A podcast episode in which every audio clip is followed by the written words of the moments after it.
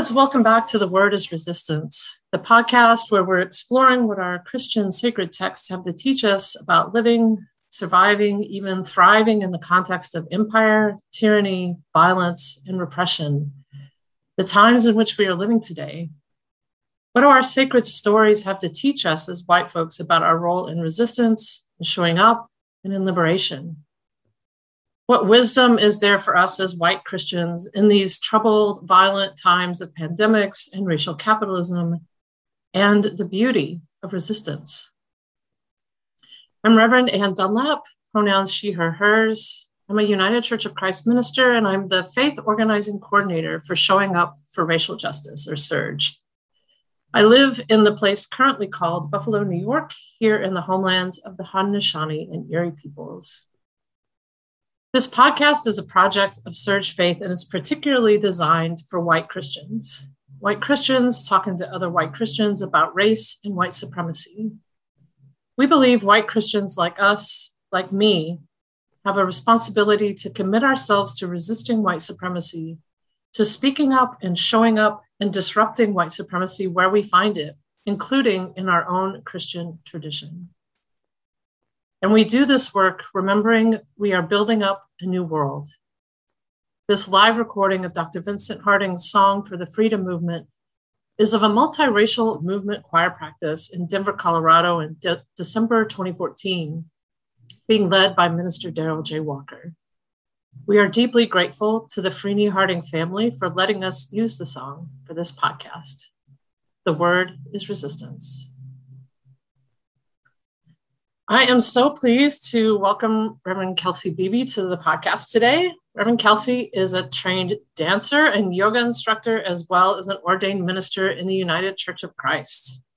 She serves as a solo pastor at two churches just south of Milwaukee, Wisconsin, and is the executive minister and president of Dancing Pastor Ministries and host of the Lady Preacher podcast. And that link is in our transcript, so you should definitely check it out. So, welcome, Kelsey. Please tell us more about yourself. Anything you want our our folks who are checking us out to know. Thank you so much, Reverend Anne. I am so grateful to be here. I'm grateful for the opportunity to talk with you today.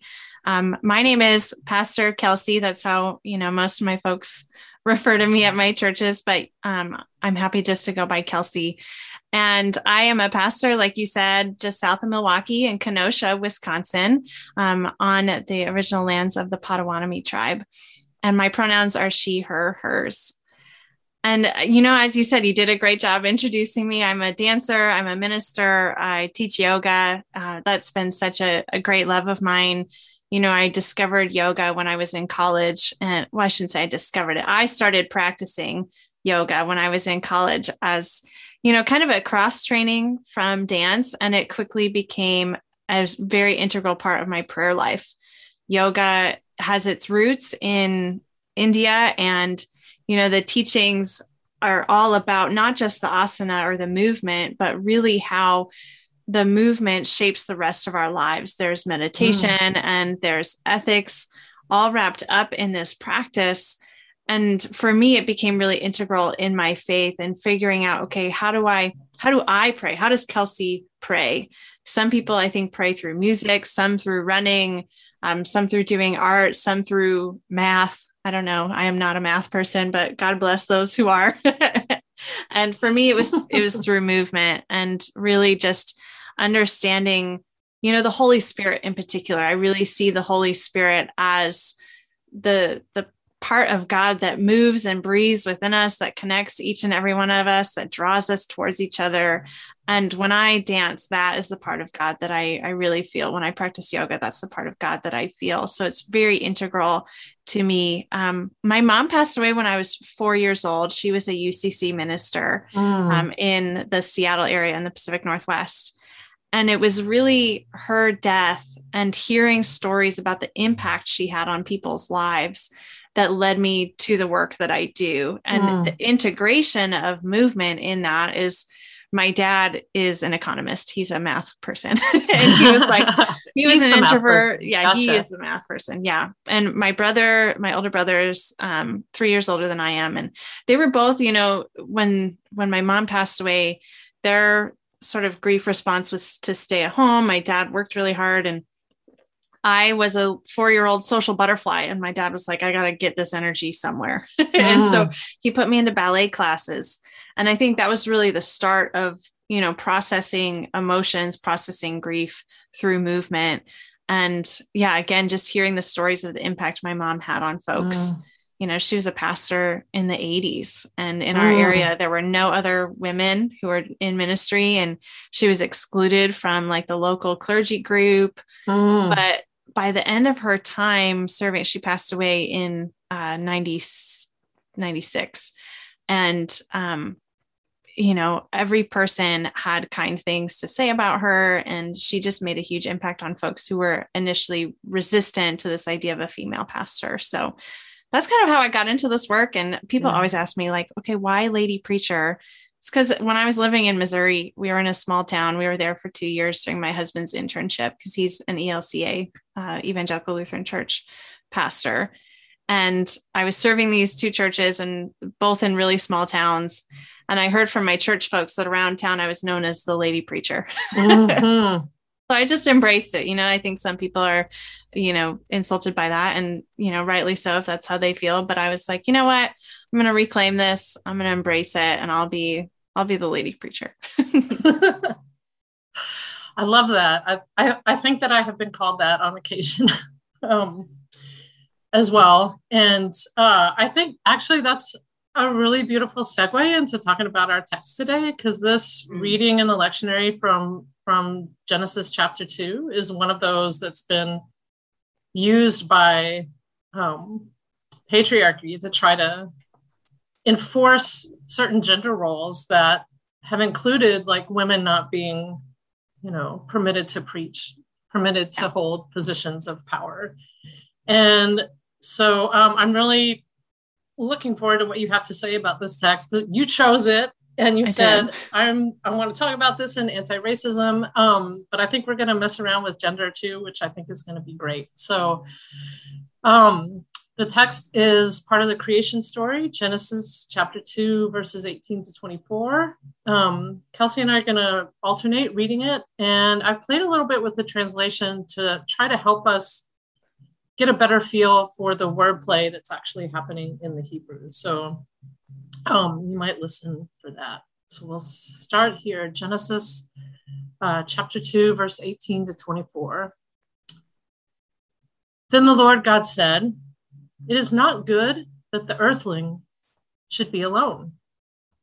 I will make them a helper as their partner. So out of the ground, the Lord God formed every animal of the field and every bird of the air and brought them to the earthling to see what they would call them. And whatever the earthling called every living creature, that was their name. The earthling gave names to all cattle and to the birds of the air, and to every animal of the field. But for the earthling, there was not found a helper as their partner. So the Lord God caused a deep sleep to fall upon the earthling, and they slept. Then God took part of the earthling's side and closed up its place with flesh.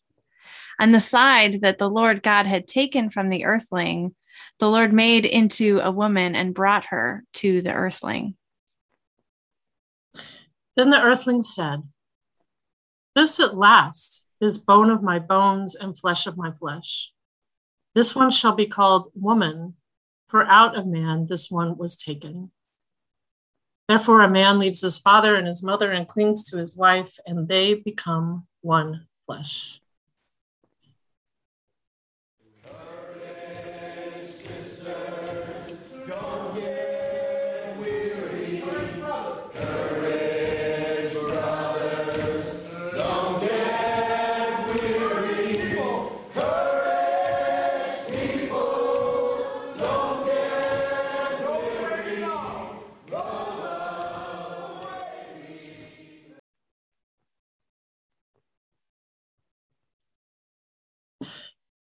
All right, so let's talk about let's talk about this story.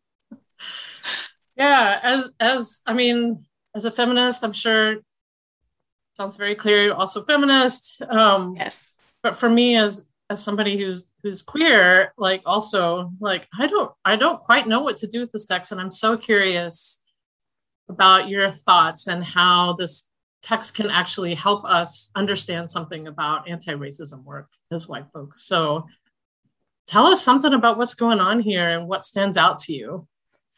Well, I think one of the things that I want to acknowledge is that we come to this particular text with a lot of baggage and mm-hmm.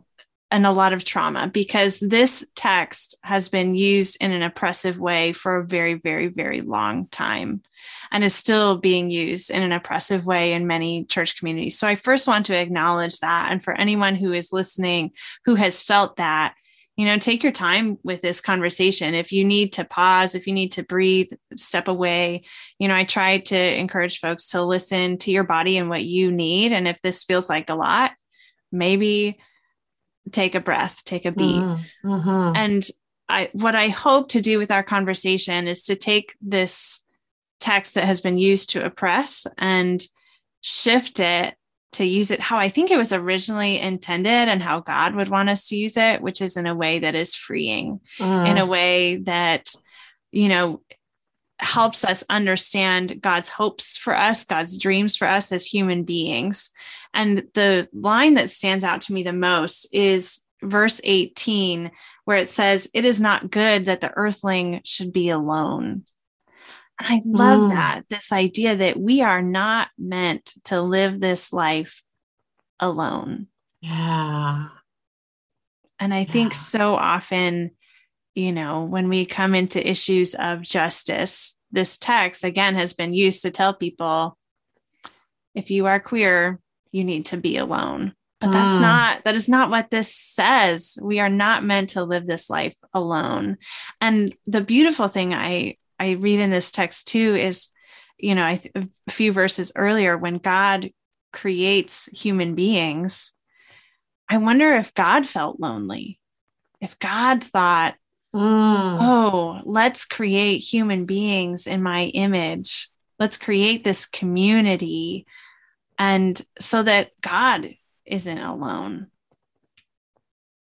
I never have thought of that before well, I wish I could take credit for it. I wish I had had that thought first. But you know, a lot of my thinking is informed mm. by um, a text I I told you about before we started recording. But it's called "Preaching God's Transformative Justice," and it's a three book series that has commentaries on on each of the lectionary texts. And it was that particular um, commentary that offered that thought of you know maybe God felt lonely and God made creation and then decided well we can't just have one we need we need multiple so that's i that's where i'd like to start is this idea of how this shapes what community is meant to be Hmm. Hmm. we're not meant to be alone and and even god isn't meant to be alone that that kind of I just need to sit with that for a minute. Um, I actually got like a little teary when you said that. mm. you know, maybe God didn't want to be alone. Yeah. There's a woman named Deidra Riggs, and she has quite a presence on Instagram and does a lot of anti racism work. And she posted something the other day about how she's in couples therapy with God and I, I, thought that was so amazing to be in couples therapy with God, and that God maybe God needed therapy too. And I, I think that that reminds me of this. That you know, yeah, God, God is is an integral part of this. And it was Phyllis Trible who talked about, you know, how this story tells us a little bit about who God is and who we are. And what she says is that um oh i'm i need to pause for a moment. Yeah. Remember what i was about to say. That oh that so phyllis Trible says that god moves to the background that god is not some overbearing authority figure in this text mm. that what the creation story tells us about god is god wants to be in relationship with us and that god moves to the background and passes on the authority that god mm. doesn't hoard the authority and even gives up the right to to change our course of action as human beings but mm. it, it's a delegation and a generous mm. Delegation i think generosity is the term that phyllis Trible yeah. uses and i love that idea like a, a refusal to to dominate mm-hmm. Mm-hmm. and i think even if we think you know what, what happens prior to today's text of of how god in this version of the creation story creates the earthling, which is out of the earth, and then God breathes God's breath, God's beingness mm. in, into that earth. And that is what creates the earthling. And that is that again, that kind of expression of generosity and, and of sharing and delegating and giving away of God's self into into us. Yeah. Hmm. Yeah earthling is is to to come back to Phyllis Trible. That's her language of trying to reflect the the the Hebrew here of of the Adam being the earth, and out of the earth is created the Adamah, which is an earthling. It's not right. given a gender. They're not given a gender um, in this in this part of the story. So right. I love that she also gives us that that that animation of of earthling comes from God's breath, God's beingness infused into us to create Absolutely. community. Right.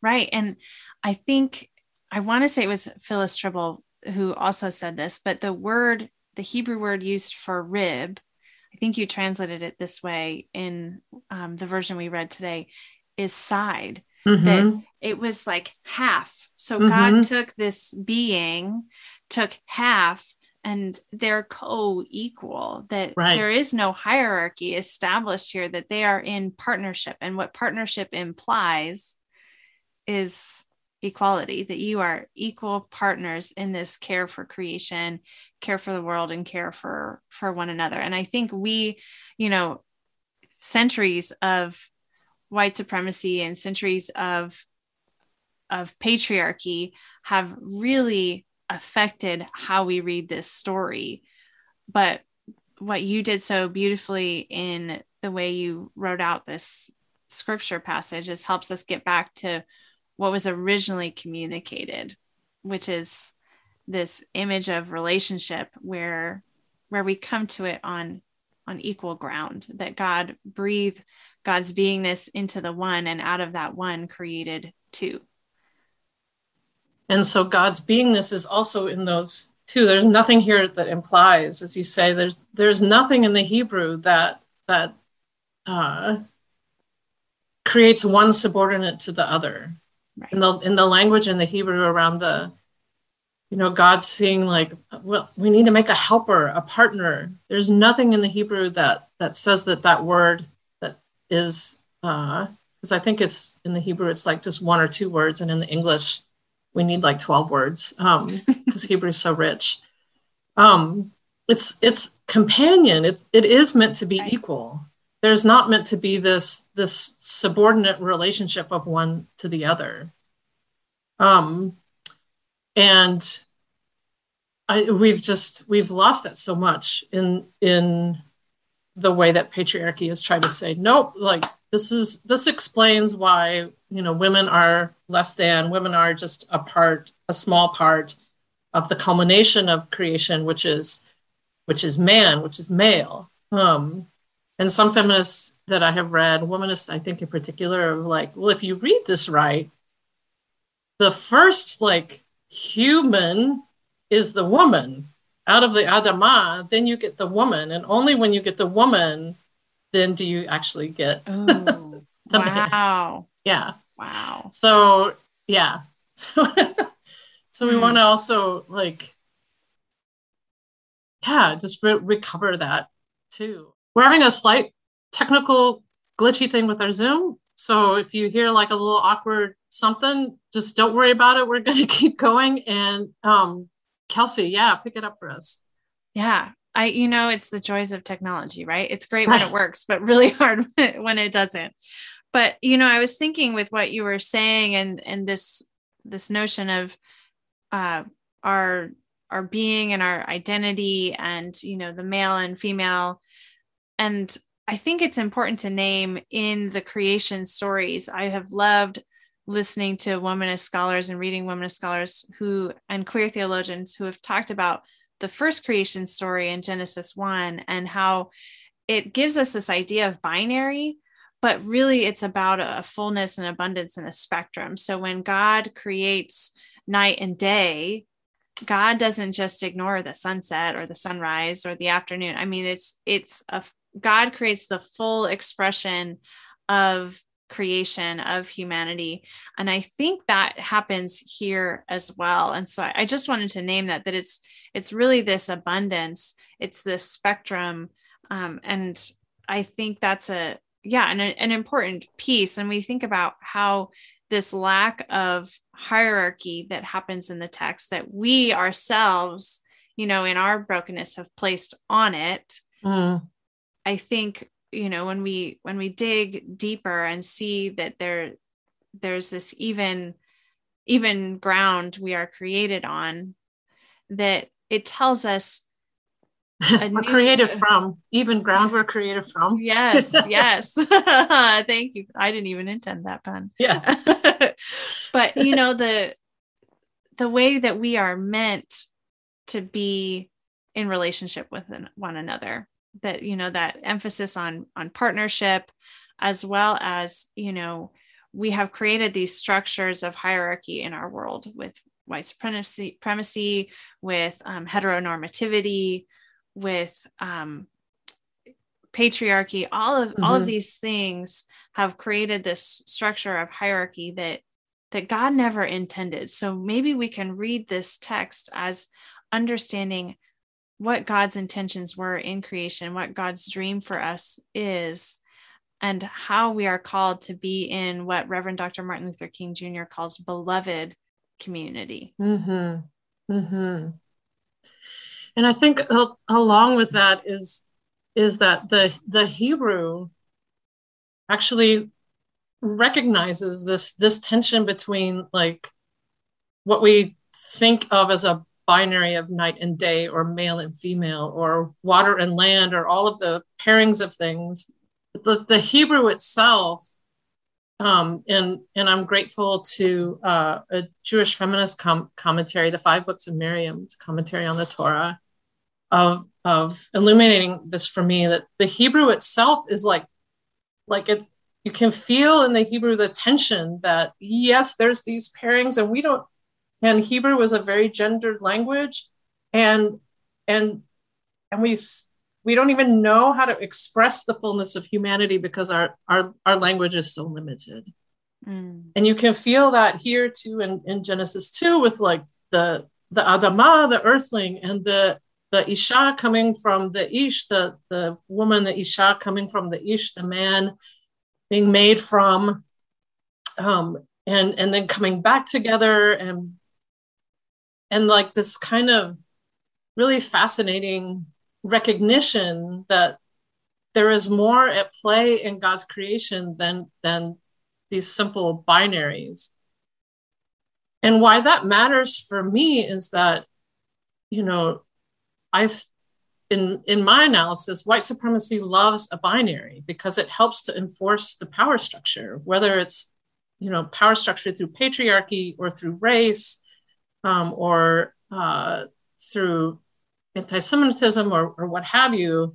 Um, it loves these binaries. It uses the binaries to explain why one group of people has power and one other does not, and and then like what kinds of systems of violence do we use to make sure that those folks who don't have power don't try to get any basically and so um, if we can read stories like this with that complexity of of of of creation um, then that actually can help us to disrupt the binaries that reinforce white supremacist power, the, the power structure that that that we're that we're living under. Um, I'm going to say like that's the the easiest thing to do with these stories because the way that it, they have been used has been so harmful. Um, and it, it's hard to uproot that. Like even telling myself like, oh, this story isn't about like enforcing gender roles and the subordination of women and that non-binary transfer folks or you know shouldn't exist because God only made you know male and female. Like it's really hard to like deprogram ourselves out of that. And yet, I think it's here in, in our story that we mm-hmm. weren't meant to be alone and that com- the idea of community is rich and full with a spectrum, as you said, that language of a spectrum of, of human expression and human experience that English, with its being tied up in, into power structures itself, like English has a hard time rendering, um, but is there in the in the original earthy, if you will, um, uh, complicated, playful, playing on words all the time. Um, the original Hebrew. Yeah, I appreciate you saying all of that so much, and and what I was thinking about as you were saying, you know, talking about the limitations of our language. There was a book I read in college, and I wish I could remember the name of the book or who wrote it, but you know, it talked. I want to say it was Tillich, but the the piece that stood out to me in that that I've remembered since then is that even the word God is a symbol for something so much greater that mm-hmm. even the word God cannot contain the wholeness of who God is.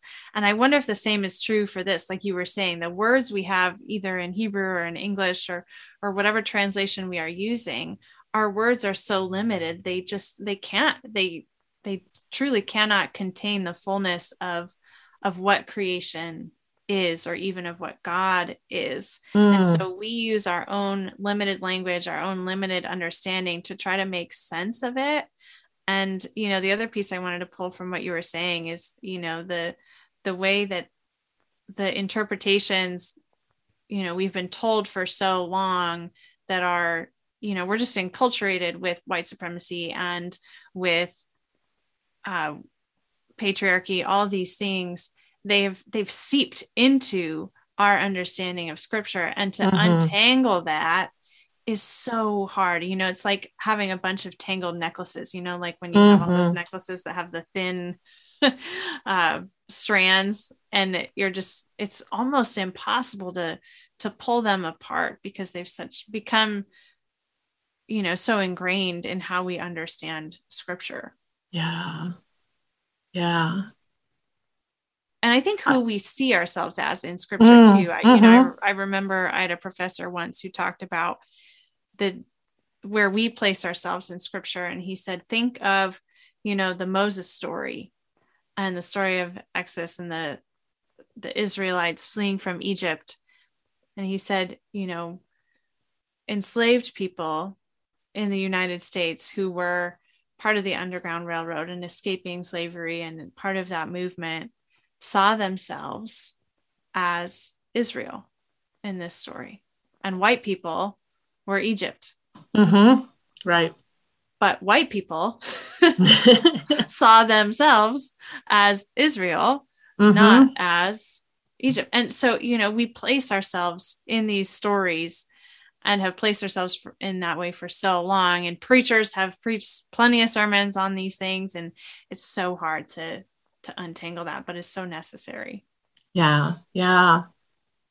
Yeah. And, you know, because as as as a queer woman reading this text and you know who I've been in with my beloved for 27 years and I and I read that very last line and I'm like therefore a man leaves his father and uh, like that's it's like holding up this like that's not me like that's mm-hmm. not um like as if this is supposed to be like the culmination of of human life together this kind of heterosexist view of of things. But then as i was kind of thinking about the, very last the very tail end of this they become one flesh. Um, the hebrew there is bashar which is flesh like like one whole body like an animal has has flesh. And and like it's actually that that that is like you know the the the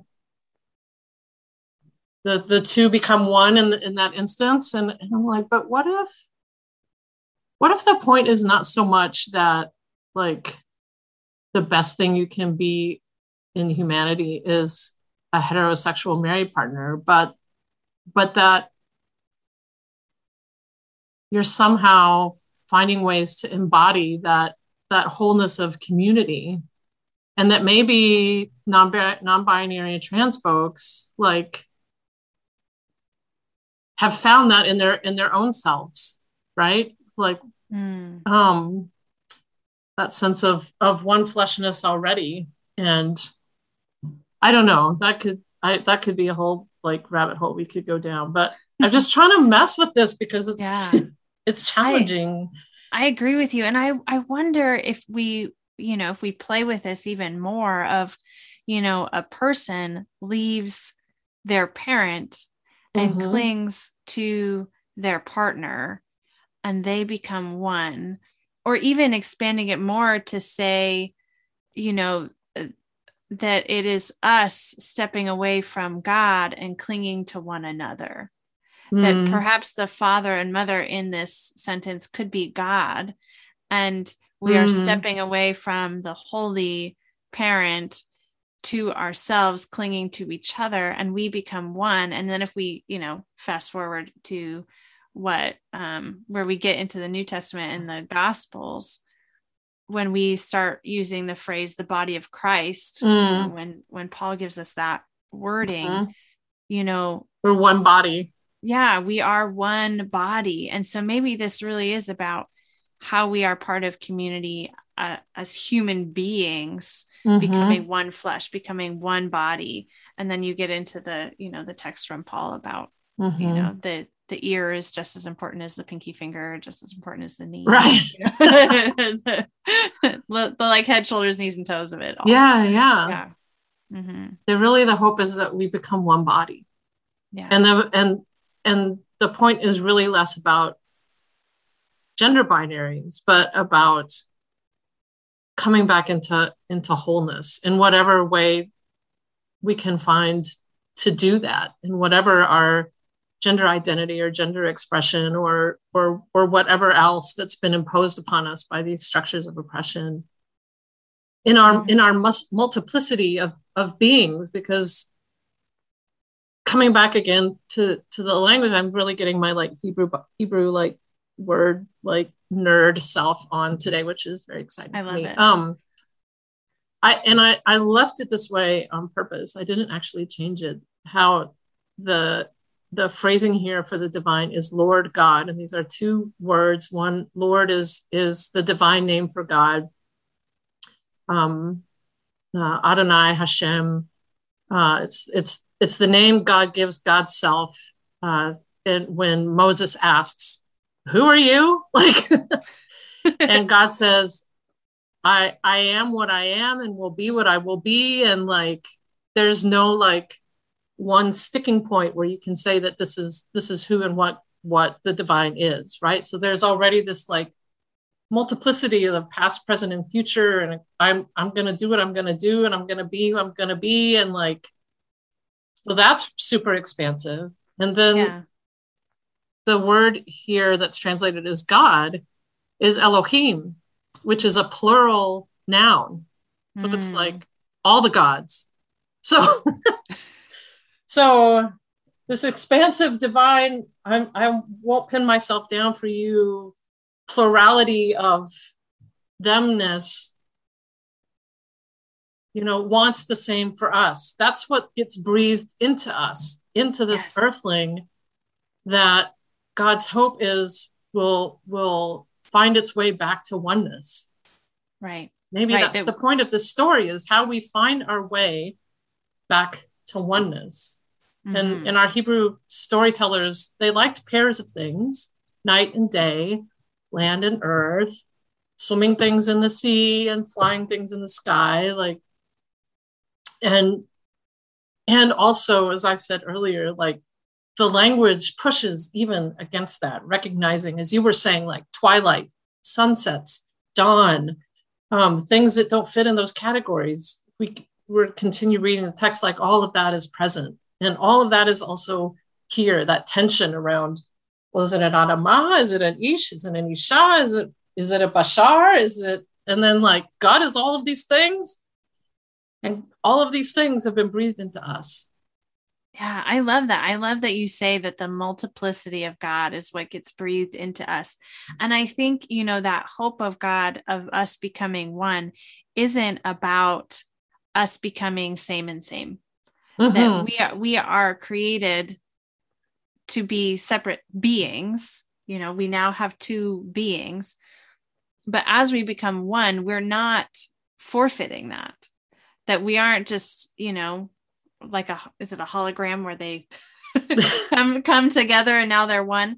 It's not i don't think it's like that. I think the intention is you know like is said now in uh, in the letters section of the new testament you know this idea that we are we are using our our multiplicity our various gifts our various identities and those are the things that come together to create this one flesh or this one body you know with my mm the children at my churches, I often use the imagery of a puzzle that mm.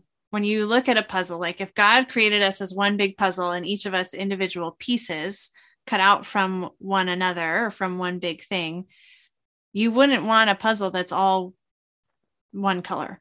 Like if the whole thing was blue, one, nobody would want to put that together unless they wanted to be miserable and you know it is it is our differences that allow us actually to interlock mm-hmm. and so maybe part of what god's hope for us is is that we'll take our our multiplicity our all our differences and it's those things honoring those things that allows us to come together mm. Mm and that you know the the beings that are created each of us has our different abilities or our different gifts. And god's hope is that we take those and use them to to benefit creation to benefit the world. Yes. And to dismantle the binaries. Yeah. To dismantle the binaries that have that have been so harmful continue to be so harmful to so many. Right. continue to be. Continue mm-hmm. to be. Yeah that god's dream for us is not to live in that binary world but to live you know using your word into that multiplicity. Which to circle all the way back to the beginning because we're not meant to be alone. Right. We're meant to be many. Mm and to share the power i think that's a beautiful piece of this story you know mm. I, I, mentioned earlier about Phyllis Trible's wording of you know god's generosity of, mm. of power yes that that god steps back and says here you be the stewards now of creation and that is given equally to these beings and that it's meant to be us who now in turn care for the world. I just, you know, that to me is a beautiful thing that God shares power. And it makes me think of a, a story from uh, Numbers. It's Numbers 11, and it was part of the lectionary last week. Mm. And it's the story of Moses and the Israelite people. They've been in the wilderness for like 30 years and they're like, Moses, just give us meat to eat. Oh, and yeah. crying. And he's like, God, did I give birth to these people? Like, why am I responsible? And what God says, because Moses says, I can't do this alone. It's too heavy for me. Mm. And God takes Moses and says, Okay, Moses, go and get 70 people that you know to be leaders of your community. And so Moses goes and gathers the 70, pulls them in, and God comes down in the cloud, as God does. As God does.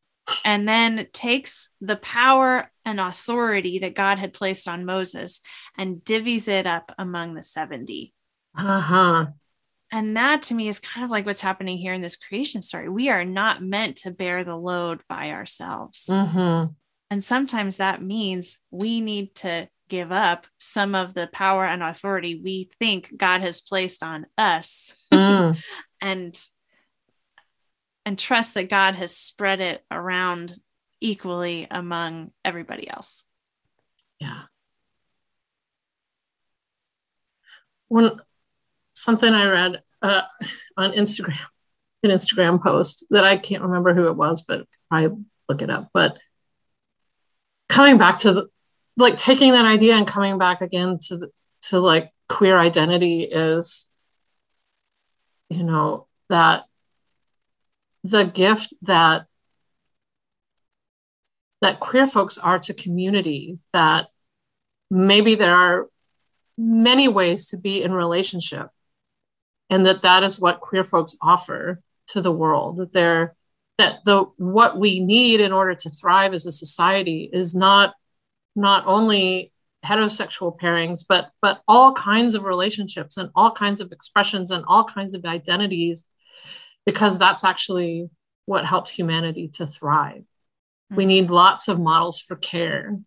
We need all of the you know like what i love um, about my life. One of the things is being the being the radical auntie to my nibblings and and you know to the children in our church you know being being that auntie who gets to love on them um whether they're related to me by blood or not you know and and so again that like that place of multiplicity uh that that maybe this text can help us recover mm-hmm. absolutely i had someone on the lady preacher podcast you know towards the the beginning of it and she's a ucc pastor um, in the northeast us and I, I don't know why her name is is blanking on me right now but she tells a story in this podcast episode uh, maybe I can send it to you so you can link to it. Yeah. But she talks about, you know, she and and her wife, they have a son, and when he was like five or six years old, uh, they went to a wedding, and they had been to many weddings before, but they go to a wedding, and it it was for a heterosexual couple, and their son turns to them and is like, "Mommy, mommy, why is a man up there with a woman?" and they realized in that moment that he had never been to a wedding for a heterosexual couple his idea of marriage was you know That's a great. woman and a woman or a man and a man he like yeah. didn't understand and i think children have such a gift for us in their understanding of of possibility and mm-hmm. what they know mm-hmm. about the world what they know mm-hmm. to be mm-hmm. true that we have so much to to learn from them yeah yeah mm. I love that. That's great. Yeah. Mm. I just, you know, I keep coming back to this story being a story of of what God wants community to be. And yes. when we think about anti-racism, you know, that what the question that comes up for me is what do we need to do to live more fully into God's dream? What yeah. do we need to do in order to live in a world where we are all created as God created us? Where do we need, what do we need to do so that all people can live into the fullness of the breath God breathed into them? Because we're mm. not there. We know that. We know right. there's, there's oppression and injustice present every day. And so, how can we live into, you know, the thing that we pray for in so many churches every week you know, thy kingdom come, thy will be done on earth as it is in heaven. Mm-hmm. You know, can we bring the kingdom of heaven to the here and and now? On earth. Because after all we're made from the earth. Mm. right. And i think part of what this story also is helping us to remember is that that's is to not forget that. We're all made from the earth and our um, wholeness uh, is is the wholeness of the earth our thriving is the thriving of the earth mm-hmm. and so it, you know as as a text about anti-racism, I guess. Um, it makes sense to me now. So I want to really thank you for um, helping me to think about the story in a in a new and different and um, more liberative, I hope. Certainly more liberative for me and for, for our audience, I hope in a, in a more liberative way. That we're not meant to be alone, um, that we're meant to be whole, and that that wholeness um, is also about our expansiveness, our multiplicities, mm-hmm. and, and, the beauty of, yeah. of the whole spectrum of creation. Yeah. And community. I think, you know, you saying that brings me back to what you were asking about uh, or talking about with verse 24, you know, and that it's not just about romantic partnership, it is about human partnership. It is mm-hmm. our relationship to community and to one another. Yeah. Yeah. Thank you for, I mean, I am not a Hebrew scholar, so I learned so much from you just now. I'm so excited that that I got to talk with you and learn from you. Um, such a gift. Thank you. Mm, thank you. Now I know what I'm going to preach on.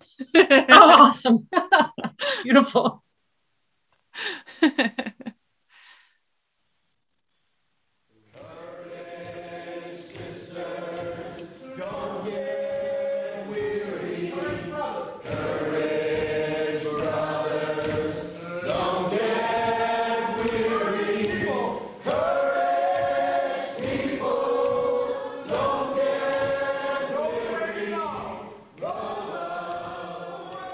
So, for our call to action today, what we thought would be great is if um, we can all find ways actually to support trans led organizing. One of the impacts of the, the oppressive readings of this text um, are the anti trans leg- legislation bills that have um, been brought to many states um, here in the US, some of which have passed um, some of which are being challenged, um, but all of which are, are an attack upon trans folks. So we will put some um, links in the transcript of some organizations that you can follow and support, send some money, um, but also, you know, talk with your people about how these binaries that are kind of forced upon us um, are harmful in ways in which that we can disrupt them. And one way we can do that is by loving on the non-binary and trans folks in our lives.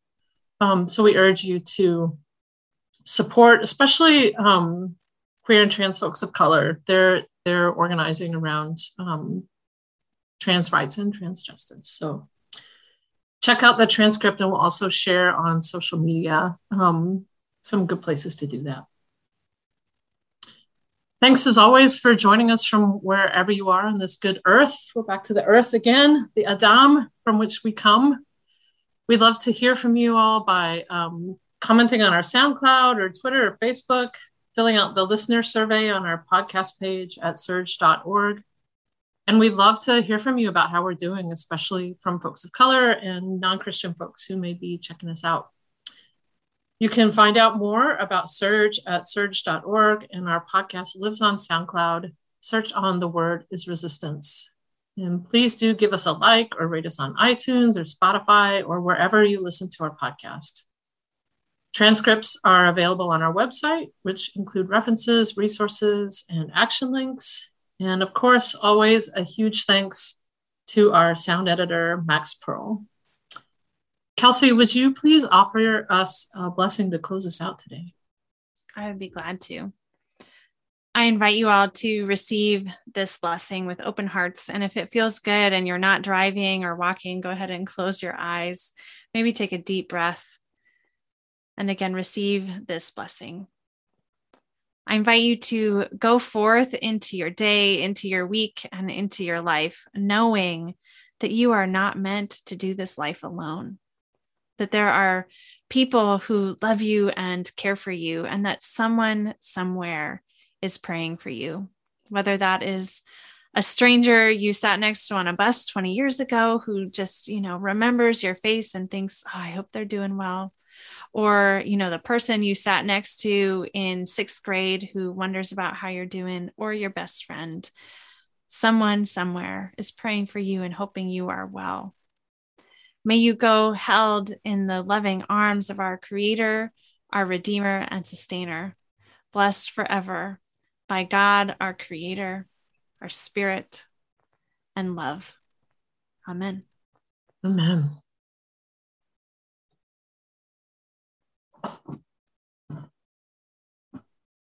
Well, that was great. Thank you. You're awesome. Great. Oh my gosh, so are you. Thank you. You are, that was that was gosh. Thank you. Thank you. I don't know what to do with that text sometimes and this was really helpful to talk with you and to hear from you about it. So just thank you for that. Thank, thank you for you. that. I appreciate it. You know, I came across this i did a research paper when i was like a sophomore in high school and i think that's when i really knew i wanted to go into ministry i got like super into it and mm-hmm. was like reading Phyllis Trible when i was 15 mm. and just like i remember she like blew my mind when she said yeah. the thing about rib that it's not an actual because i had always imagined it as like okay god took adam's rib yeah made a person out of it but no the that it blew my mind so that was it was fun to like get back into that and uh dive into this text and nice. challenging to think about it in a new way so yeah. yeah thank you thank you um hopefully you might be interested in uh coming on again or maybe even doing an episode doing some episodes yourself you'd be interested yeah. um just love what you bring so you you don't have to answer now. You can think about it a little bit. Um, but uh, and I know you have your own podcast. yeah. well, the answer is yes. I would love to. oh, beautiful. this beautiful. is like my favorite part of of what I do. mm. so, yeah. Beautiful. Um, thank you. I will I will send you some stuff um, to get you on our on our schedule. Um, we we've had some folks step off recently and so we're trying to build back up our team and so the hope is that we'd have a team of about eight or nine or so folks so that you would only need to do an episode about every couple months so because we don't want it to be too much of a well nobody really thinks it's a burden it's a it's it's a burden in the sense of like wow we really we really have to bring it you know this is important work but not like a drudgery burden right yes i i I and honor yeah. folks' capacity and, and yeah. all that kind of stuff. So yeah. I will. It's a will it's a yoke. All that. yeah. Yes. Yes. Um, I am wondering because my um my zooms are it, it's still the transcript is still running at the bottom the captioning but i can't like access any of the buttons hmm. so i'm wondering if you can um I think I'm praying that when I end the meeting from, I'll have to, to end the meeting like from Zoom, that it'll save this recording. I'm praying. Um, um, I I have access. I can see the button of view full transcript, so I I can click. I'll save that. Can you right sa- Can you save that and send that to me? Yep. And please God, let let it know to save the recording when when I end in the meeting but like from the browser i won't be able to end it from yeah from here and i i'm i don't know why this is happening but hmm.